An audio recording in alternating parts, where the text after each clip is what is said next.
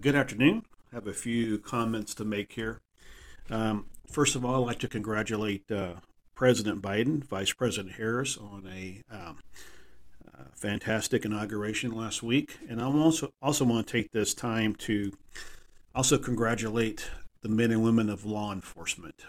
That goes for the men and women of the police department here in Washington, the men and women of the United States Secret Service, and also our National Guard.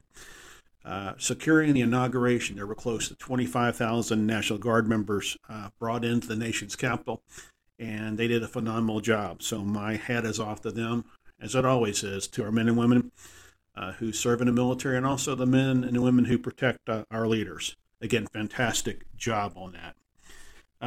With that inauguration, though, comes the 100 days. Well, and real quickly back to the inauguration, I do want to mention that it was nice to see former Presidents Obama, Clinton, and Bush at the inauguration. That really shows a unity, being part of the presidential club is an honor, and attending these inaugurations is kind of a rite of passage, so to speak, and also a reunion a lot of times for these leaders when they get together. That also brings up remarks I like to say about the departure.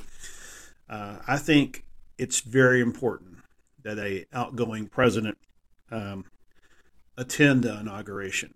I know this election was bitter and contested, and so I realize I've been through bitter elections before. I know what it's like, but at the end of the day, I've also have gone up and shaken the hand of my opponent and wished him well.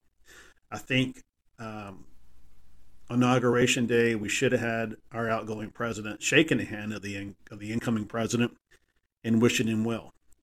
That shows that that's a reflection of unity, and it's shown not only throughout this country, but worldwide.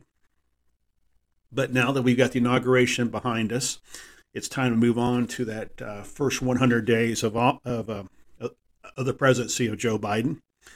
There are several things on the agenda. I know that he issued a rash of executive orders just that first day. A lot of them we need to really look at. One of the things that he is looking at is raising the minimum wage to $15 per hour. And I guess the question I have for the administration, I think it's a pretty valid question, is where are you going to get the money for that? You think about a $15 minimum wage that you have to pay an employee. Think about the $15 wage you have to pay the employee who works at a burger joint or any like a department store. I guess the key is, where are we going to get the money? And it's really through taxes. And right now, I don't see where this country can afford any new taxes. Our priority in this country needs to be to get us back, to get this economy back on its feet. 2020 was a major setback for the nation's economy and the nation in general. We need to get the nation reopened. We need to get people back to work. And when we get the economy solid, then we can talk about raising the minimum wage. I think we just need to really get this country going again, back to where it was. And I'm not saying don't pay attention to COVID. I'm not saying that at all. I'm saying there is a careful, measured way to reopen this nation. It's got to be done, and it's so important. So I think that's the first thing that needs to be taken care of. The vaccines. We really need to get the vaccines in the arms of the people who need them most.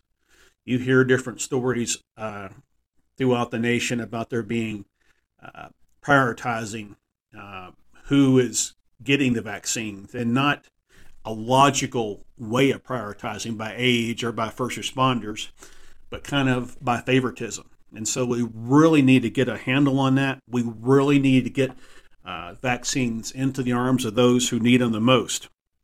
And by doing that, like I said last week, by doing that, we can reach herd immunity. I think the latest estimates were July.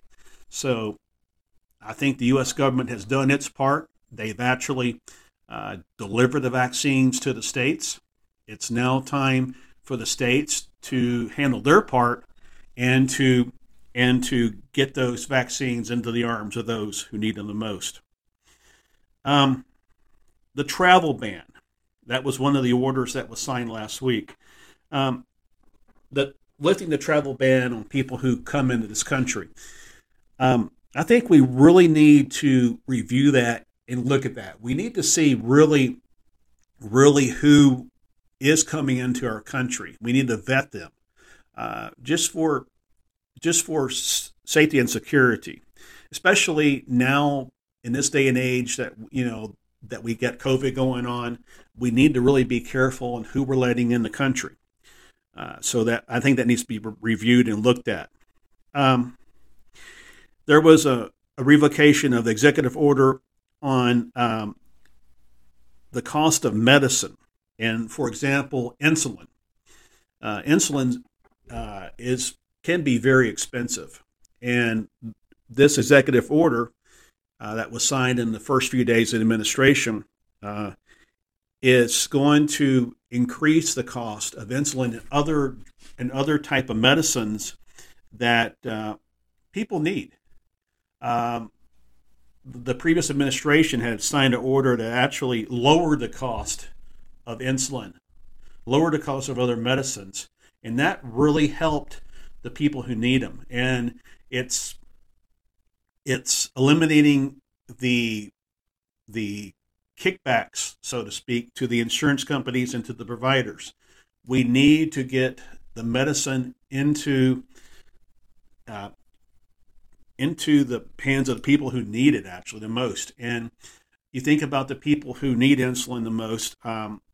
A lot of our senior citizens who lived on fixed income and can't really afford a high cost of medicine with insurance and such. And so we really need, again, to look at that.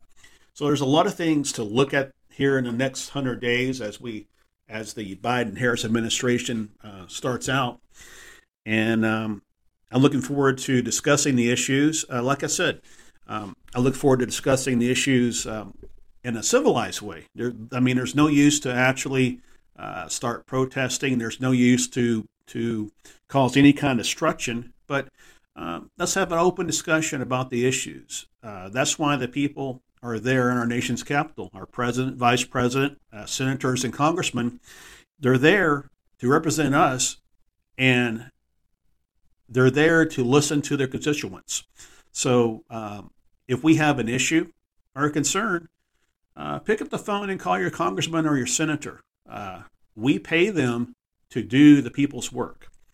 So really, that's about it. I appreciate your time, and everybody have a good rest of the day.